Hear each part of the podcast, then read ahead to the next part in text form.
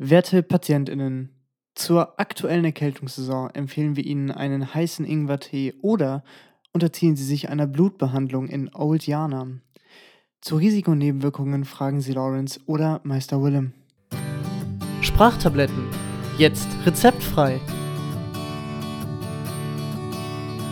Bei Risiken und Nebenwirkungen fragen Sie einfach Ihren lokalen Podcaster.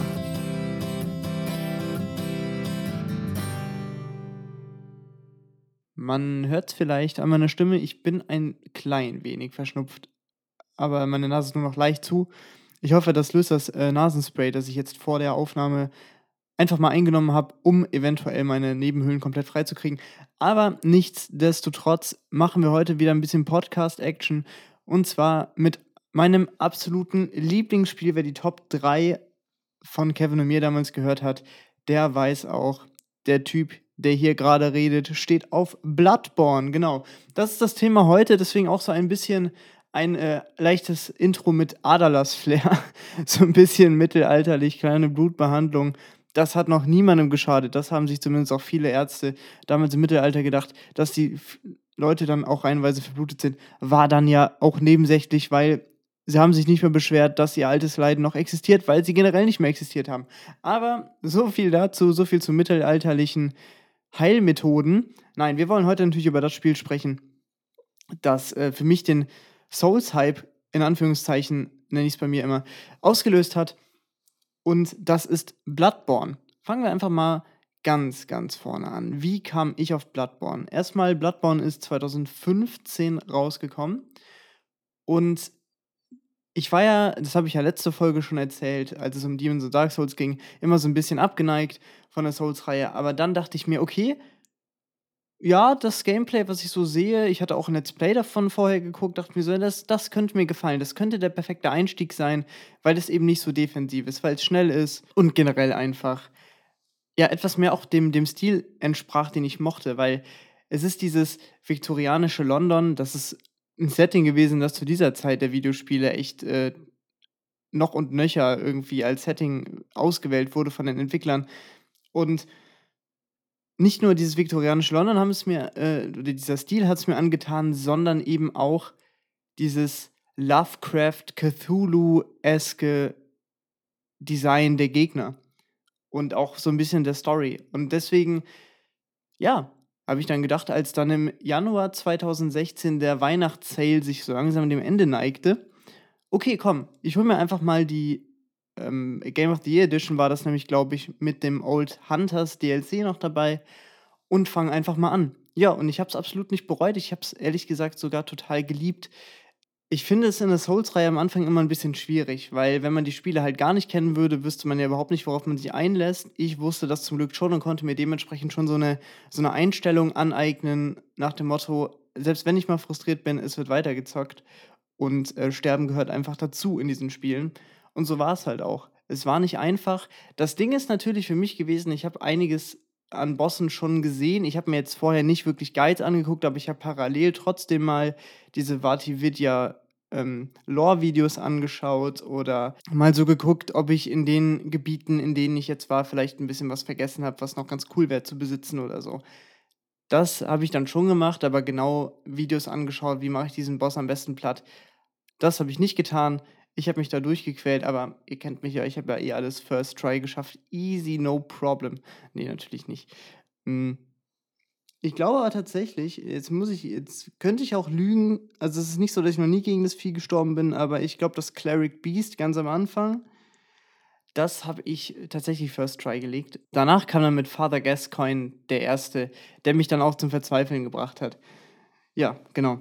Aber bevor wir jetzt hier voll ins Thema einsteigen, erstmal, was ist Bloodborne? Worum geht's in Bloodborne? Warum sollte man das spielen? So grob.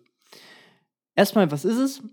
Wie schon mehrfach erwähnt, ein Spiel, das von FromSoftware entwickelt wurde, basiert auf dem Spielprinzip der Souls-Teile generell. Das heißt also, es ist ein Spiel, das relativ schwer ist. Man hat Waffen in der linken und in der rechten Hand. In der linken Hand sind es bei Bloodborne eben zumeist Pistolen, die dazu genutzt werden können, nicht nur um Schaden zu machen, sondern eben auch um einen Gegner zu parieren. Das heißt also, wenn er einen Angriff vollführt, hat er immer ein gewisses Fenster, in dem er pariert werden kann.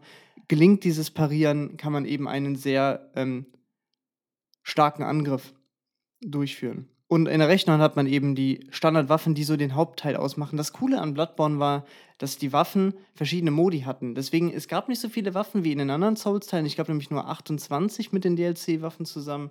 Aber die haben sich eben dadurch ausgezeichnet, dass sie durch einen Druck auf die L1-Taste eben in einen anderen Modus sich verwandeln konnten. Also es gab zum Beispiel einen Stock, auf den man eine Kreissäge aufsetzen konnte quasi. Und dann hatte man eben die Wriggling Saw hieß die, glaube ich. Man hatte zum Beispiel die Axt, die im Transformationsmodus dann zweihändig wurde und eine viel größere Reichweite hatte. Also so, damit ihr euch das mal vorstellen könnt. Es gab auch noch ein Schwert, das zu einem Hammer modifiziert werden konnte, und das konnte man eben mit in seinen Kampf einbauen. Das heißt also im Endeffekt, man hat seine Waffen, man streift durch die Gegend, haut da alle möglichen Gegner zu Klump und versucht dann eben so auch dem Spiel Herr zu werden. Angeleitet wird dieses Spiel von einer Story, die typisch für FromSoftware eben sehr kryptisch erzählt wird, aber die grobe Zusammenfassung, ich gebe jetzt keine Gewähr auf Namen oder was auch immer, aber einfach mal, damit ihr seht, was so passiert. Leute kommen eben nach Yharnam, das ist die Stadt, in der das Spiel spielt, um sich einer Blutbehandlung zu unterziehen, einem Blood Treatment. Denn das Blut, was man in Yharnam bekommt, ist wohl ganz besonderes Blut, weil es quasi von einer höheren Macht abstammt. Von einem Great One, also einem großartigen, darauf gehe ich später noch ein. Und so tut das auch unser Charakter, den wir selbst erstellen können zu Beginn des Spiels. Denn es startet mit einer Cutscene, wo jemand über uns gebeugt sagt, dass jetzt eben die Behandlung beginnt, etc. pp. Und dann auf einmal wachen wir wieder in Josefkas Klinik auf und dann geht das Spiel eben vollständig los. Genau. Jetzt ist natürlich unser Antrieb, erstmal herauszufinden, wie sind wir hierher gekommen, was machen wir genau hier, weil so wirklich versteht man das am Anfang noch nicht so ganz und man kommt meist nach dem ersten Ableben in den sogenannten Hunter's Dream. Der ist eben quasi die Hub-Welt in diesem Spiel. Das, was der Nexus in Demon's Souls ist, ist eben der Hunter's Dream in Bloodborne. Denn wenn man sich dieses Blood-Treatments unterziehen möchte, muss man einen Vertrag unterzeichnen, der aussagt, dass man von nun an Jäger ist und sämtliche Monster zur Strecke bringt, quasi als Gegenleistung.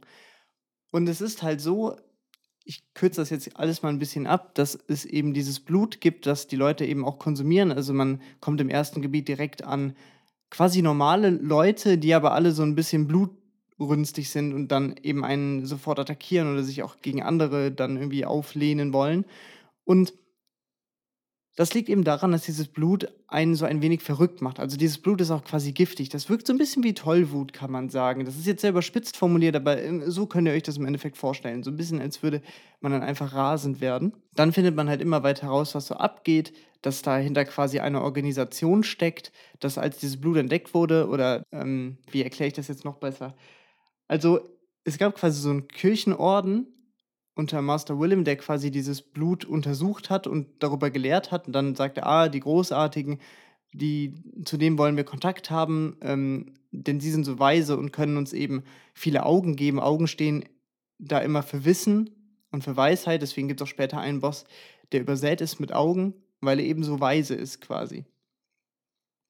Und dann gab es daraus eine etwas radikalere Fraktion, den Chor, die sich dann halt abgespalten haben und ja, dann eben ihre eigene Version gemacht haben. Also quasi, ich glaube, Meister Willem war so ein bisschen konservativ, der hat gesagt, wir müssen eher mit dem Blut aufpassen, wir dürfen uns das nicht selber so einverleiben, auch wenn wir dadurch zum Beispiel stärker werden oder größeres Wissen erlangen, denn es ist immer noch sehr gefährlich. Deswegen gibt es auch diesen Spruch, Fear the Old Blood.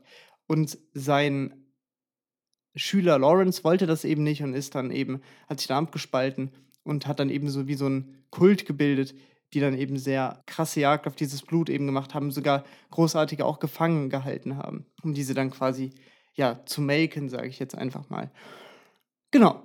Und das findet man eben im Laufe des Spiels so raus. Und eigentlich ist das Ziel des Spiels quasi, diesen Fluch des Jägerseins zu durchbrechen, weil man ist quasi in einem Hunters Dream gefangen und Hunters Dream ist eben wörtlich zu nehmen. Man träumt das Ganze eigentlich die ganze Zeit, muss irgendwie versuchen, aus diesem Traum herauszukommen und das geht eben nur, indem man einen Großartigen tötet.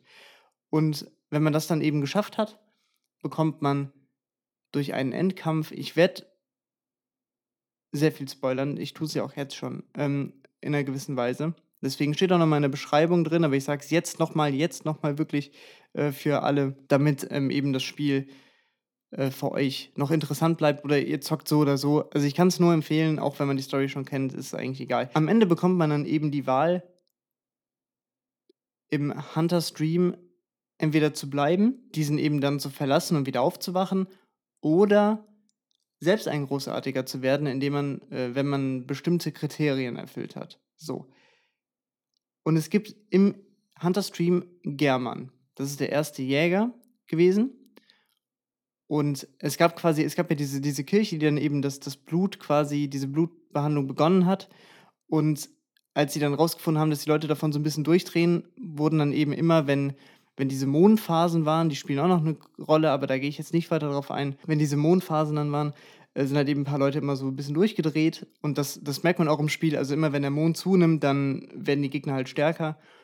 Und ja, dann mussten eben auch Jäger her und das war dann eben German als erster Jäger, der dann dafür für Sicherheit wieder gesorgt hat. Genau, und er leitet eben diesen Hunter-Stream, der wurde aber dazu verdammt quasi, von einer Entität quasi das zu tun und eben immer auf die neuen Jäger aufzupassen. Er will das eigentlich gar nicht und wie gesagt, am Ende kann man ihn halt töten und so selber den Traum verlassen oder man lässt sich von ihm töten. Und das ist dann, glaube ich, sogar endgültig. Ich bin mir gerade aber nicht sicher, ob das, was ich gerade sage, so stimmt. Ich habe am Anfang noch irgendwas gesagt, dass ich irgendwo auf mehr eingehe. Ich hoffe, ich habe das jetzt getan, weil ich weiß gar nicht mehr, was ich eben gesagt habe. Auf jeden Fall ist es sehr verworren. Und es gibt halt immer viele coole Gebiete, die dann eben auch ein bisschen zur Lore beitragen. Es gibt dann zum Beispiel einen Teil, und zwar Old Hunters, der ist quasi von so einer Blutseuche heimgesucht worden und alle Gegner in diesem Gebiet vergiften dann auch, wenn sie eintreffen. Und das ist eben nochmal so ein cooles Ding, weil das ist so komplett verriegelt worden von außen. Und eben dieser Stadtteil, der existiert quasi nicht mehr, vor allem weil auch alle dort einfach verbrannt wurden, eben um diese Seuche auszurotten und deswegen haben zum Beispiel die Gegner in diesem Gebiet auch Angst vor Feuer. Das sind so ganz coole Sachen, dass da einfach aber auch dran gedacht wurde, die wurden alle niedergebrannt und die überlebt haben, die haben eben Angst vor Feuer. Es ist halt eine coole Sache, weil die sind einfach traumatisiert durch die Erlebnisse und sowas.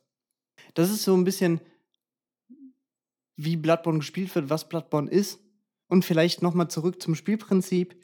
Es ist eben auch so wie in den anderen Souls-Teilen, dass wenn man einmal stirbt, hat man die Seelen, die man gesammelt hat, die man eben bekommt, wenn man Gegner tötet. Die liegen dann am Ort des Todes oder in Bloodborne können sie auch Gegner aufnehmen und deren Augen leuchten dann und daran erkennt man, die tragen gerade meine Seelen. Oder es sind eher Blutechos halt in Bloodborne. Und wenn man dann eben nochmal stirbt auf dem Weg zu diesen Seelen, die sie nicht mehr wieder zurückgeholt hat, dann verliert man die Seelen. Genau. Das ist so das Spielprinzip und mit den Seelen kann man eben Level-Ups kaufen, kann man Waffen verbessern. Also für die Waffenverbesserung braucht man auch noch bestimmte Scherben und bestimmte Items, aber grundsätzlich kann man damit eben auch Waffen verbessern etc. pp. Also die sind eben wichtig. Was in Bloodborne ganz interessant ist, je weiter das Spiel voranschreitet, eben je stärker der Mond ist dann quasi, desto teurer werden Items. Also wenn man zum Beispiel eine Blutfiole, mit der man sich heilen kann, am Anfang noch für 180 Blutechos bekommt man die nach, es wird immer durch Bosse getriggert. Und nach einem bestimmten Boss bekommt man die dann nur noch für 360, irgendwann 720 und so weiter. Also es wird immer teurer. Ja, und so streift man eben durch die Welt und erkundet diese eben.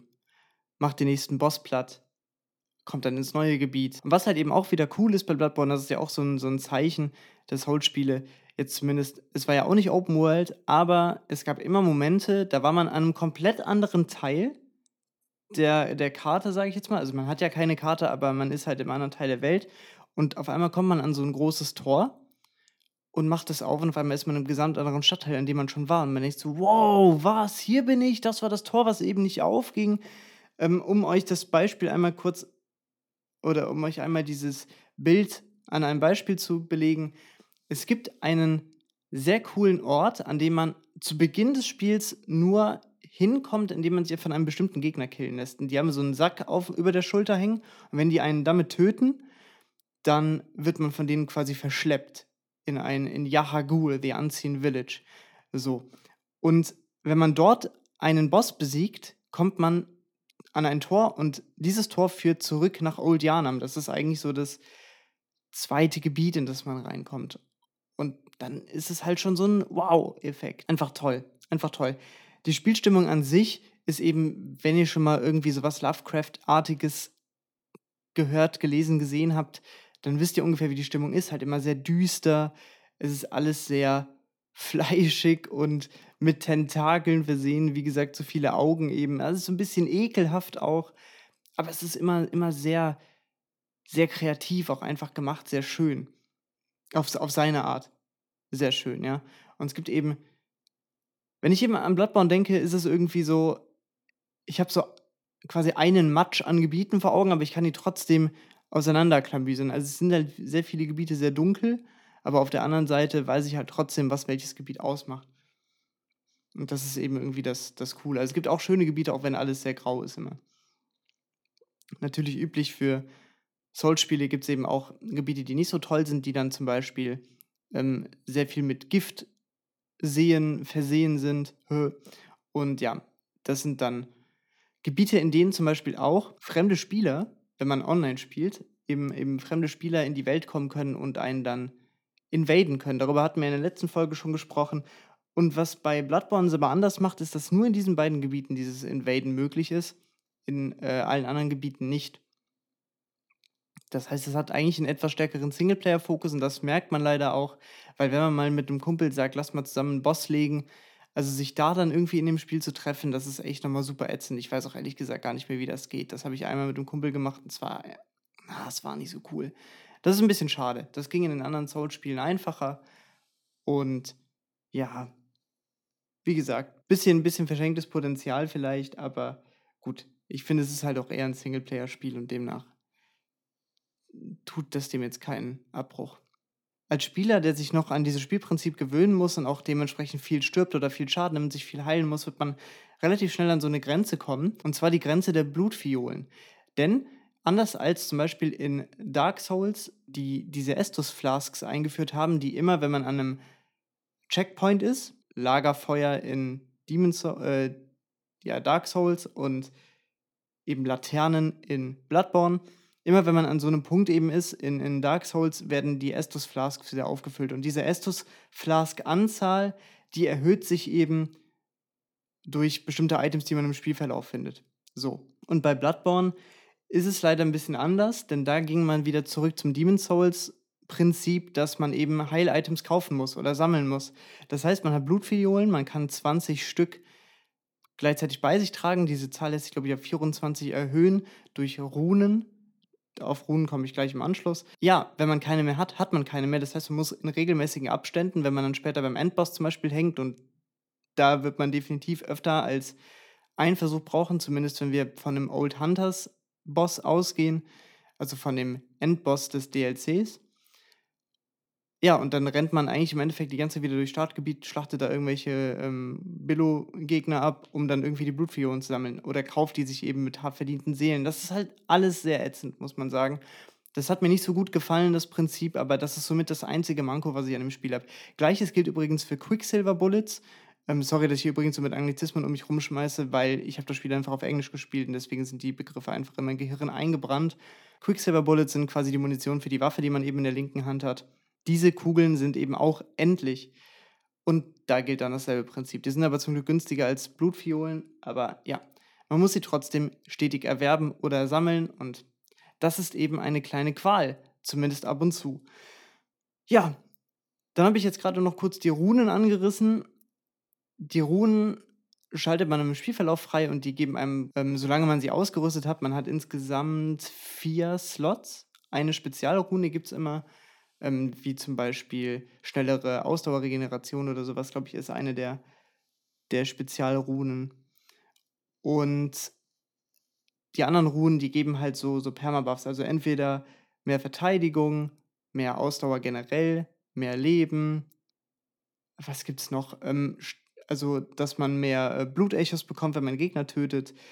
Oder die Parierangriffe stärker sind, all sowas. Ne? Also das kann man eben dann im Laufe des Spiels suchen. Sogar gibt es die Runen auch immer in aufgewerteter Form. Das heißt, man hat später, die sehen dann auch immer ein bisschen heller aus. Und man hat dann später einfach die besseren Versionen von den Runen. Das ist halt immer ganz cool. Und kann sich so eben nochmal so ein bisschen seinem Spielstil anpassen. Genau. Und ich finde es ehrlich gesagt auch gerade sehr, sehr schwer, irgendwie da jetzt genau in die Tiefe zu gehen. Ich habe jetzt schon sehr viel erzählt und bin auch schon, was das Spielprinzip angeht, eigentlich so ziemlich mal alles durchgegangen. Ihr wisst jetzt so grob, wie das Spiel funktioniert, ihr wisst auch so grob, was die Story ist, aber so richtigen Deep Dive reinmachen, das traue ich mich fast gar nicht, weil ich denke dann immer so, ja, aber ihr kennt das Spiel ja vielleicht auch gar nicht und dann seid ihr so ein bisschen lost vielleicht auch irgendwo. Aber ich will euch ja trotzdem so die Bosse näher bringen und auch mal so ein bisschen die Welt noch besser beschreiben. Deswegen schauen wir einfach mal, wie ich das jetzt am besten angehe. Ich gehe einmal kurz in mich, Sekunde. So, ich habe mich jetzt gerade mit den Großartigen besprochen und habe jetzt einen Plan vorgegeben bekommen natürlich, wie ich euch das Ganze jetzt einmal näher bringe. Was ich euch im Vorfeld noch ganz kurz erklären muss, ist Einsicht bzw. Insight. Es gibt unter dem Blutecho-Counter gibt es noch ein Auge mit einer Zahl daneben. Und diese Zahl zeigt an, wie viel Insight ihr habt. So, Beispiel. Wenn ihr ein Insight habt, könnt ihr vor bestimmten Bossen eine kleine Glocke wahrnehmen oder so ein leuchtendes Signal. Und damit könnt ihr euch KI-Hilfe vor einem Boss holen. Und das Rufen der KI zieht euch eine Einsicht ab. So, mit dieser Einsicht könnt ihr aber auch in einem bestimmten Shop Dinge kaufen, wie zum Beispiel so Scherben oder sowas, das eben, oder Ausrüstung. Und diese Scherben sind eben wichtig zum Aufrüsten von Waffen. Manchmal gibt es da auch eben bestimmte Rüstungen, sage ich jetzt mal. Also man kann natürlich auch nicht so klassische Rüstungen anziehen wie bei Dark Souls oder so, sondern eben, das sind mehr so Jägergewänder. Stell dich so ein bisschen teilweise diese Pestumhänger aus dem Mittelalter vor oder so, ne? Also sowas halt. Und die haben eben dann verschiedene Sachen, wie zum Beispiel, können sie einen gegen Wahnsinn besser schützen. Wahnsinn ist etwas, das Gegner auf einen casten können. Und wenn der Wahnsinnsbalken dann voll ist, dann verliert man, glaube ich, 70% seiner Lebensenergie oder so. Dadurch kann man sehr, sehr schnell sterben. Das ist die Krux da dran. Oder eben mehr Giftresistenz, mehr Resistenz vor Blutung. Das ist eben auch ein Statuseffekt, den man sonst noch bekommen kann. Jetzt, wo ihr wisst, was Einsicht ist und was man damit machen kann, erinnert ihr euch ja bestimmt daran, dass ich zu Beginn der Folge erzählt habe, dass ich dann von Father Gascoigne ordentlich den Hintern versohlt bekommen habe. Father Gascoigne ist der zweite Boss im Spiel, beziehungsweise eigentlich der erste, weil das Cleric Beast, was ich ja First Try gelegt habe in meinem ersten Run, kleiner Flex, genau, das ist, glaube ich, sogar optional, das Monster. Deswegen wäre eigentlich Father Gascoigne so der erste Boss, aber normalerweise läuft man dem Cleric Beast über den Weg so quasi und dann ist das meistens auch das Erste, was man macht. Interessant ist nämlich, dass man Father Gascoigne, der jetzt gegen einen kämpfen will, vor dem Cleric Beast noch als Helfer eben herbeirufen konnte, indem man eben sein Glöckchen da bimmelt. So. Und genau, das ist so der erste Noob-Test, sage ich jetzt mal. Also wer Father Gascoigne geschafft hat, der ist auch eigentlich ganz gut gewappnet für das Spiel, denn was ganz cool ist, Father Gascoigne ist ein menschlicher Gegner. Ich hatte eben schon erzählt, dass manche der Gegner eben auch menschliche Gestalt haben. Und diese Gegner gibt es auch noch quasi als normale Jäger und jetzt nicht nur als Boss, sondern die sind quasi wie ihr, haben eine bestimmte Waffe, die man auch eigentlich im Spiel dann irgendwann immer finden kann. Und das ist immer wie so ein richtiger Tanz. Kämpfe gegen Jäger sind immer hart. Weil die schlagen stark zu, die weichen sehr gut aus, nicht so wie normale Gegner. Das ist schon ein anderes Level. Und Father Gascoigne ist eben das halt als Boss. Und das ziemlich früh im Spiel. Und man kämpft auf so einem Friedhof gegen ihn. Jetzt kommt eine Krux. Wenn man, ich sag nochmal, Spoiler für das gesamte Spiel, ne? Ich habe das zum zweiten Mal gesagt, und es steht in der Beschreibung, wer sich jetzt noch beschwert, der ist selber schuld. Was cool ist, man kann eine kleine Sidequest machen auf dem Weg zu ihm. Denn man kann an einem Fenster, also es gibt sehr viele, man hört immer aus bestimmten Häusern, in denen man vorbeiläuft, irgendwelche Stimmen oder so, also da kann man an Türen klopfen. Und wenn man an einem Fenster vorbeigeht, kann man dort mit jemandem sprechen. Und das ist ein kleines Mädchen und sie sagt: Kannst du mir helfen, meine Mutter zu finden? Mein Vater ist schon wieder weg. und sie wollte ihn suchen. Und nimm hier bitte das mit, das erinnert meinen Vater immer an uns oder so. Und dann kriegt man so eine kleine Musikbox. So kennt man vielleicht, dass wo diese Ballerinas dann immer so rauskommen und sich dann so eine kleine Bimmelmelodie abspielt. Sowas, so kann ich euch das vorstellen. Father Gascoigne ist eben der Vater dieses Mädchens und er hat auch seine eigene Frau umgebracht, eben weil er in so einen Blutrausch verfallen ist. Was das Blut mit einem macht, sieht man in diesem Kampf ganz gut, denn wenn man ihm so ungefähr die Hälfte seines Lebens abgezogen hat, verwandelt er sich plötzlich in ein Monster und es wird ein ganz anderer Kampf. Er ist dann super schnell, man muss sehr gut aufpassen, ist aber sehr empfänglich gegen Feuer, das heißt, wenn man Molotow-Cocktails am Anfang noch gehortet hat, dann kann man die da sehr gut benutzen und hat eigentlich keine Probleme mehr mit ihm. Und wenn man dann diese Tiny Music Box benutzt, dann ist er quasi in so einer Art Trance oder so, also er wird dann quasi an sein menschliches Wesen erinnert und ist dann kurz handlungsunfähig. Wenn man das übrigens macht, während er noch Mensch ist, verwandelt er sich danach sofort. Das heißt, man sollte es erst machen, wenn er quasi ein Monster ist. Und dann kann man ihn eben gut angreifen. Dann kann man sich sogar hinter ihn stellen, einen Angriff aufladen, dem dann quasi einen Backstep geben. Also quasi, wenn man den Gegner von hinten mit einer aufgeladenen Attacke trifft, dann sacken diese so zusammen. Man kann ihnen dann nochmal extra Schaden machen. Das funktioniert in dieser Phase des Kampfes dann super gut und man sollte den Kampf hoffentlich dann schaffen. Dann hat man einen sehr harten Kampf hinter sich, ist ein bisschen fertig und kommt dann in eine Kapelle, die Oedon oder Oedon-Kapelle. Ich weiß gerade nicht, wie man sie ausspricht, ehrlich gesagt. Dort sitzt in der Ecke ein etwas sehr verstörender Charakter, der eigentlich aussieht wie so ein Haufen mit Kutte. Keine Ahnung, das ist wirklich sehr, sehr weird. Und der ist aber total nett und sagt so, ey, kannst du, wenn du Leute findest, die hierher bringen und ich sorge dafür, dass die einfach sicher sind. Gesagt, getan. Er will einen auch nicht verarschen, sondern der ist wirklich einfach nur daran gelegen, dass die Leute nett sind, dass es den Leuten gut geht. Und dann kann man eben bestimmte Charaktere, die man im Spiel so auftreibt, dahin bringen. Und von dieser Kapelle aus entspannt sich eben dann so ein komplettes Netzwerk quasi in Yharnam. Also man kann dann eben zu verschiedenen anderen Gebieten gehen, eben auch zu Old Yharnam, hatte ich ja eben schon erzählt, die so niedergebrannt wurden. Genau, da kann man dann hingehen. Man kann Richtung verbotener Wald gehen, zu dem man später dann eben auch noch kommen muss. Ein Gebiet, ehrlich gesagt, in dem ich mich bis heute nicht auskenne, weil eigentlich ist er gar nicht so riesig, aber er ist eben so verzweigt, aufgebaut und so unübersichtlich gestaltet, dass man wirklich keinen Plan hat die meiste Zeit. Und das Ding ist, ich bin ja jemand, ich weiß ja nicht, wie es euch geht, aber wenn ich halt so ein Gebiet entdecke, dann möchte ich das eben auch komplett erkunden. Und zum Glück ist da immerhin keine Giftjauche auf dem Boden, die mich dann irgendwie nervt. Aber da gibt es eben so viele Dinge zu entdecken und dann versuche ich immer alles abzulaufen und denke so, war ich hier schon? Ja, ich glaube schon irgendwie. Und dann hilft es natürlich immer, wenn man nicht stirbt, damit man weiß, okay, hier sind keine Gegner, das ist schon sehr seltsam, dann war ich hier anscheinend schon. Und was eben auch nochmal cool ist, ich hatte auch am Anfang kurz erwähnt, dass man in Josefkas Klinik aufwacht und durch den verbotenen Wald kann man in Josefkas Klinik kommen und dort entspinnt sich nochmal ein komplett anderer Handlungsstrang. Dort wird man dann von einer weiblichen Stimme aufgefordert, die Klinik sofort zu verlassen oder man wird sterben, weil die Person dagegen einen kämpfen will oder man kommt eben zu einem späteren Zeitpunkt wieder. Ja, da kann man sich eben entscheiden, was möchte man tun. Und was man aber in Josefkas Klinik auch noch findet, also das ist quasi mehr oder weniger an der Stelle, an der man selber das Spiel begonnen hat, da liegt so eine Einladung. Und die kann man dann eben mitnehmen und die ist fürs Cainhurst Castle. Und wenn man dann nicht in den Forbidden Woods, sondern an der großen Kapelle irgendwie links in den Hemwick-Charnel-Lane ist das, glaube ich, zu den Hemwick-Hexen geht. Und, also das sind die Bosse da, die Hemwick-Hexen. Und wenn man in diesem Gebiet sich an eine bestimmte Stelle stellt und diesen Umschlag dabei hat, dann kommt so eine Kutsche angefahren, die bringt einen ins Cainhurst Castle. Das ist eines der coolsten Gebiete, die es gibt in dem Spiel, weil die einfach nur ultra cool aussieht. Das ist einfach eine verschneite Burg. Hammergeil. Das ist eben auch ein verstecktes Gebiet. Kann man also Pech haben, dass man das überhaupt nicht entdeckt. Das Schöne ist, dass die Item-Beschreibungen in diesem Spiel eben immerhin schon mal so einen Hinweis darauf geben, okay, wo muss ich mit dem Item hin, um irgendwas auszulösen. So, vorausgesetzt, man findet es natürlich. Und falls ihr jetzt gerade total verwirrt seid und denkt so, was ist denn die Hemwick-Charnel-Lane, was für eine Grand Chapel, was labert der da? Genauso geht es einem auch, wenn man es zum Anfang zockt.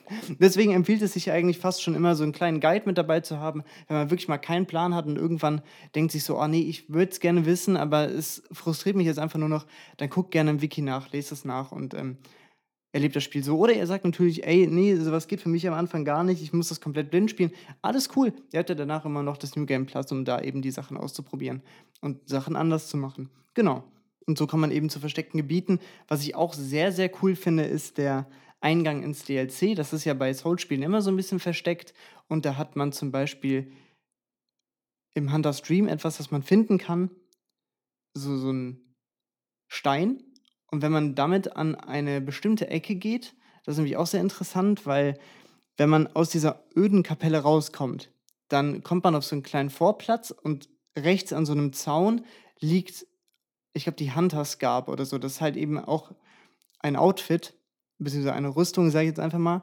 Und wenn man da kurz ein bisschen stehen bleibt, also wirklich nur ein paar Sekunden, dann kommt auf einmal so ein komisches Wabern auf einen zu und packt einen, dann wird man halt mit dem Wahnsinn verfallen und stirbt halt meistens. So, wenn man aber diesen Stein dabei hat, kommt auf einmal eine Cutscene und man sieht, was einen gepackt hat. Und zwar so eine Amygdala, so ein achtarmiges Wesen mit einem riesigen Gehirn. Und das bringt einen ins DLC. Also es ist total verrückt, total geil. Und ja, ich habe ja eben auch noch von Einsicht erzählt. Man sieht nämlich diese Amygdala normalerweise nicht, aber wenn man 40 Einsicht hat, dann verändern sich manche Gegner, weil man dann eben quasi die Welt, wie sie wirklich ist, sehen kann. Und dann sieht man eben auch diese Amygdalas überall rumhängen. Sehr interessant. Also da sieht man wieder, was für ein Detailreichtum da eben einfach in diesen Spielen drin ist. Es ist wirklich grandios, es ist wirklich toll. Ich liebe Bloodborne genau dafür. Und es ist einfach wirklich immer grandios. Diese Albtraumgebiete, wo eben gegnerische Spieler einen invaden können, die gibt es halt eben auch noch. Die sind, wie gesagt, nicht so ganz cool. Wie gesagt, das Cainhurst Castle fand ich super. Auch generell einfach das Tutorial-Gebiet, also Yharnam an sich, Central Yharnam, in dem man das Spiel eben startet, ist eigentlich das perfekte Tutorial-Gebiet, um einen alles, was dieses Spiel von einem möchte, beizubringen. Man hat große Gegner, wo man parieren lernen kann. Man lernt das normale Kämpfen, vielleicht auch das Transformieren mit Waffen. Denn das Coole bei Waffen ist, und deswegen ist es cool, dass man einen menschlichen Gegner hat und einen Beast-Gegner, Waffen mit einer Säge, also der Saw Cleaver, der hat halt eine Säge, aber wenn man den ausfährt, schlägt man nur mit dem normalen Beil zu. Und alle Sägekanten machen quasi Monster nochmal extra Schaden. So, und das ist halt eine Sache, die muss man meistens nachlesen, aber irgendwann weiß man das einfach und dann weiß man genau, mit welcher Waffe muss man jetzt gegen wen kämpfen. So, Bosse sonst, einfach nur, damit ihr mal so ein paar Sachen gehört habt, ich zähle einfach mal ein paar auf, die ich cool finde. Logarius ist ganz cool, der ist eben der Endboss vom Cainhurst Castle. Dazu gibt es auch eine ziemlich coole Story, weil es gibt eine Art Challenge-Run oder einen Run, der ja als so empfohlen wird, wenn man so ein bisschen was anderes spielen will. Im Cainhurst Castle gibt es sehr viele Waffen, die sehr viel mit Blut scalen. Also es gibt so ein Skill namens Blood Tinge. Also ihr könnt euch das vorstellen, wie ich das auch jetzt im letzten Podcast geschrieben habe, dass man so Standardwerte hat wie Stärke, Geschicklichkeit, Ausdauer, Vitalität und sowas, die dann eben halt gelevelt werden können. Vitalität bringt einem logischerweise mehr Leben, Ausdauer halt eben mehr Ausdauer und alle Waffen, die auf Stärke oder Geschicklichkeit scalen dann eben mit den Werten, die man dann da halt skillt. So, und es gibt eben auch noch Blut, Blood Tinge. Ich weiß gerade gar nicht, wie das auf Deutsch heißt, leider. Da gibt es halt viele Waffen, die damit scalen, aber die gibt es meistens nur eben in diesem Cainhurst Castle. Und Cainhurst Castle ist eigentlich kein Gebiet, das man zum Anfang machen soll. Man soll das eher später machen. Aber eben dieser Run, weil diese Waffe, die man dann bekommt, sehr OP ist, muss man das Cainhurst Castle eben sehr früh machen. Deswegen habe ich Logarius mal mit Blutlevel 25 gemacht. Also es ist wirklich noch ein sehr niedriges Level. Ich glaube, man startet, wenn man den schwächsten Charakter am Anfang nimmt, mit Level 4, sonst mit Level 10, 11. Also wirklich, da liegt nicht viel zwischen, könnt ihr euch schon denken. Und den so zu killen, ist wirklich sehr, sehr hart. Aber es war eine sehr geile Challenge. Ich habe den Run leider nicht so genossen, weil die Waffe, die man dann bekommt, die zieht einem Leben ab, wenn man damit den stärksten Angriff machen will. Und sowas mag ich einfach nicht. Da bin ich überhaupt kein Freund von. Das war aber trotzdem eine coole Erfahrung, mal so einen harten Boss irgendwie so unterlevelt auch mal zu machen. Es gibt ja auch immer diese Soul Level 1 oder Blood Level 4 Skill Challenges, wo Leute überhaupt nicht leveln und irgendwie Gegner platt machen. Was ich auch immer sehr beeindruckend finde, hätte ich gesagt. Aber genau, sowas habe ich dann quasi einmal selber gemacht, zumindest bei dem Boss. Und ja, leider hat mir der Spielziel dann nicht so gefallen, aber es war trotzdem cool. Genau. Und der Boss ist ganz cool. Dann gibt es vor allem die DLC-Bosse, die bei mir einen Eindruck hinterlassen haben. Also ich weiß noch, dass Ludwig, als man den zum ersten Mal kämpft, das ist quasi so ein komplett verunstaltetes Pferd irgendwie so. Auch richtig ekelhaft sieht das aus. Und später kriegt er sein Schwert, das man danach auch bekommt, die Ludwigsklinge. Hat er in der zweiten Phase und dann ist er auf einmal so der übelste Badass. So. Also richtig cooler Boss auch, hat mich am Anfang wirklich wahnsinnig gemacht, weil ich den irgendwie überhaupt nicht einschätzen konnte. Ich konnte ihm auch überhaupt nicht gezielt ausweichen, weil der für mich so unrhythmische Angriffe irgendwie gemacht hat. Das war ganz komisch für mich am Anfang. Und dann gibt es eben noch mein absoluter Lieblingsboss, Lady Maria, die auch mit einer der coolsten Waffen im Spiel hat. Das Rakuyo, das ist so ein Doppelschwert quasi. Also zumindest ein Schwert, das man zum Doppelschwert machen kann, wenn man es transformiert. Und die ist halt einfach cool. Das ist so ziemlich der coolste Jäger, also der coolste menschliche Kampf, den man haben kann. Der ist einfach super cool designt. Der ist in so einer Kapelle und es ist einfach geil. Es ist wirklich ein purer Tanz. Also sucht's gerne mal auf YouTube, Lady Maria, Bloodborne Bosskampf. Toll, wirklich ganz grandios. Und fast mein Lieblingsboss aus dem Hauptspiel habe ich dann eigentlich so jetzt erstmal gar keinen genannt, aber der Endboss vom DLC, ja, ist wirklich so mit einer meiner Lieblinge, hinter Maria zumindest, aber dann der Orphan of Kos, der wirklich der härteste Boss im Spiel auch ist und Halleluja, ist das ein krasser Kampf, super geile Location, an der man kämpft. Man kämpft an so einem Strand, quasi auch an so einem Geburtsort irgendwie.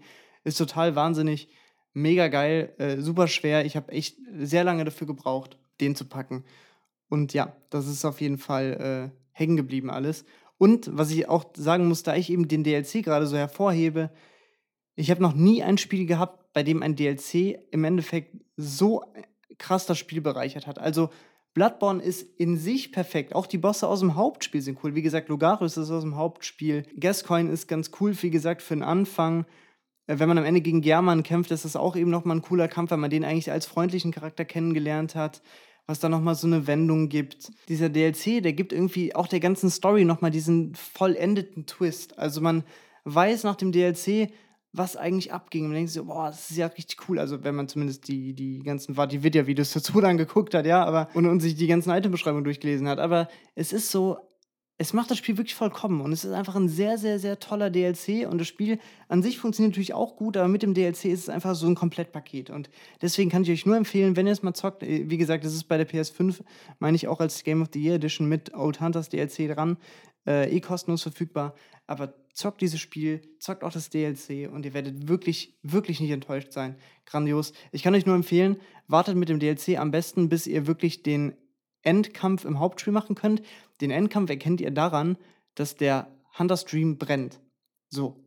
Und dann geht ihr eben nicht mehr weiter, weil ihr müsst dann nur noch im Hunterstream zu German gehen und das macht ihr eben nicht, sondern ihr macht erst das DLC, das ihr dann, habe ich ja eben erklärt, wie ihr das freischaltet, dann schaltet ihr das eben frei. Und dann geht's ab. Zum Abschluss möchte ich noch einmal über eine bestimmte Mechanik in dem Spiel sprechen, die einerseits cool ist, aber andererseits auch ziemlich langweilig. Und zwar sind es die sogenannten Chalice-Dungeons. Und zwar, wir teleportieren uns jetzt einmal nach Old Jana. Wir haben dort den Endgegner besiegt, das Blood-Starved Beast. Das natürlich logischerweise, weil in Old Jana vergiften alle, auch vergiftet. Dort finden wir unseren ersten Chalice, also Kelch. Und mit diesem Kelch können wir ein Level spawnen, sage ich jetzt mal. Das sind zufallsgenerierte Level, diese Chalice-Dungeons. Und die kann man dann eben erkunden. Da gibt es dann zum Beispiel Abwandlungen der Standardwaffen. Da gibt es starke Runen oder starke, nicht nur Runen, sondern auch, es gibt so, ich weiß gar nicht, wie die genau heißen. Das sind so Add-ons für die Waffe. Die machen dann irgendwie die Waffe stärker, Das ist dann zum Beispiel, du machst dann 18% mehr Schaden oder irgendwie sowas, ne, zum Beispiel. Und da gibt es eben sehr starke Versionen eben davon. Das ist halt ganz cool. Und deswegen lohnt sich eigentlich auch, die zu machen. Und was halt eben ganz cool ist, auch für Platinjäger, ich habe das Spiel natürlich auf Platin gespielt, ich habe auch alle Trophäen im DLC geholt. Es gibt eben eine Trophäe für den letzten Endboss im Chalice Dungeon. Und zwar, ich glaube, man muss irgendwie 6 oder 7 dieser Chalices machen, um dann eben zur Queen of Yharnam zu kommen. Die sieht man im Hauptspiel sogar einmal, aber kann eben nicht gegen sie kämpfen, beziehungsweise wenn man sie schlägt, verschwindet sie sofort. Die kann man dann eben dann in dem Chalice-Dungeon bekämpfen. Die ist auch nochmal einfach für die Lore einfach cool.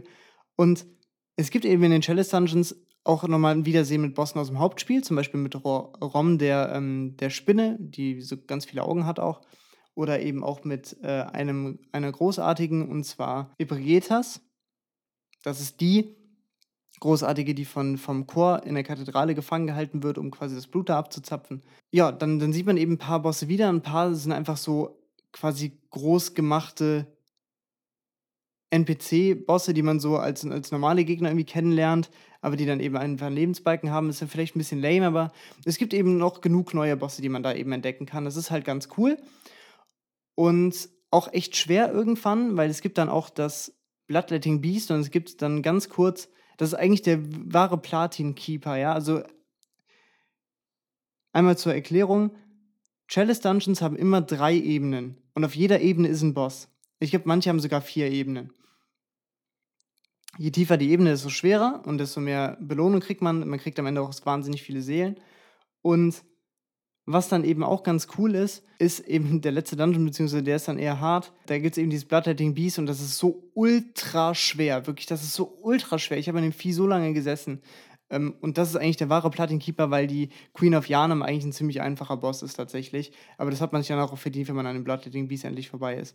Und es gibt einen Chalice-Dungeon, der ist wirklich ein absoluter Pain in the Ass. Und das ist der Defiled Chalice. Der halbiert einfach das gesamte Leben und die gesamte Ausdauer. Und eigentlich ist man durch alles One-Shot. Und da muss man dann gegen Amygdala kämpfen. Und Amygdala ist eben so ein, habe ich ja eben erklärt, so ein achtarmiges Wesen. Ich glaube, es sind nicht ganz 8 Arme, es sind irgendwie 4 Arme, mit einem riesigen Kopf, mit einem riesigen Gehirn.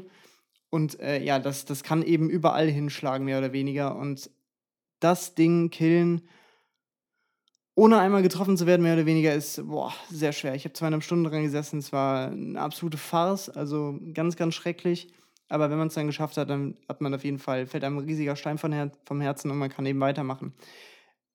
Empfehlen würde ich euch, wenn ihr die Chalice Dungeon machen wollt, dass ihr einmal euch auch einen Guide aufruft, denn ihr braucht immer verschiedene, ihr braucht nicht nur den Kelch, um den Chalice Dungeon zu erstellen, sondern auch verschiedene Ritualmaterialien, wie zum Beispiel Ritualblut in verschiedenen Stufen und was auch immer. Und manche Stufen dieses Blutes oder der anderen Items, die ihr braucht, bekommt ihr eben nur in bestimmten Dungeons, die ihr nochmal zusätzlich generieren müsst.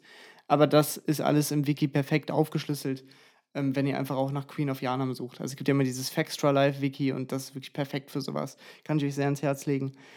Genau, und das ist im Endeffekt dann so dieser Chalice-Part-Teil. Wie gesagt, die Dungeons, die ähneln sich immer sehr und es sind im Endeffekt auch mehr oder weniger immer dieselben Gegner. Die Bosse variieren halt so ein bisschen. Deswegen kann das schon mal schnell langweilig werden. Ich kann euch empfehlen, das ist echt ein perfekter Teil des Spiels, wo man einfach sich nebenan einen Podcast, wie zum Beispiel Sprachtabletten, anmacht und dann eben ein bisschen durch die Gegend läuft und sich ja, dem Ganzen hingibt. Genau, das ist alles sehr, sehr cool, weil es eben Bloodborne ist. Genau. Habt ihr Bloodborne schon gespielt? Lasst es mich gerne wissen. Wir sind am Anfang genau, wir sind am Anfang. Wir sind am Anfang einer großartigen Reise, wenn ihr Bloodborne spielt, aber wir sind am Ende einer großartigen Podcast-Reise, denn ich wusste ganz genau, wenn ich über Bloodborne spreche, dann kann ich Sekiro nicht in die gleiche Folge packen, deswegen kriegt Sekiro nochmal eine extra Folge. Und wir machen mit Bloodborne für heute Schluss.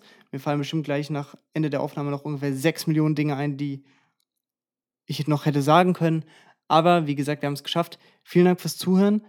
Denkt dran, Instagram, Sprachtabletten, Podcast.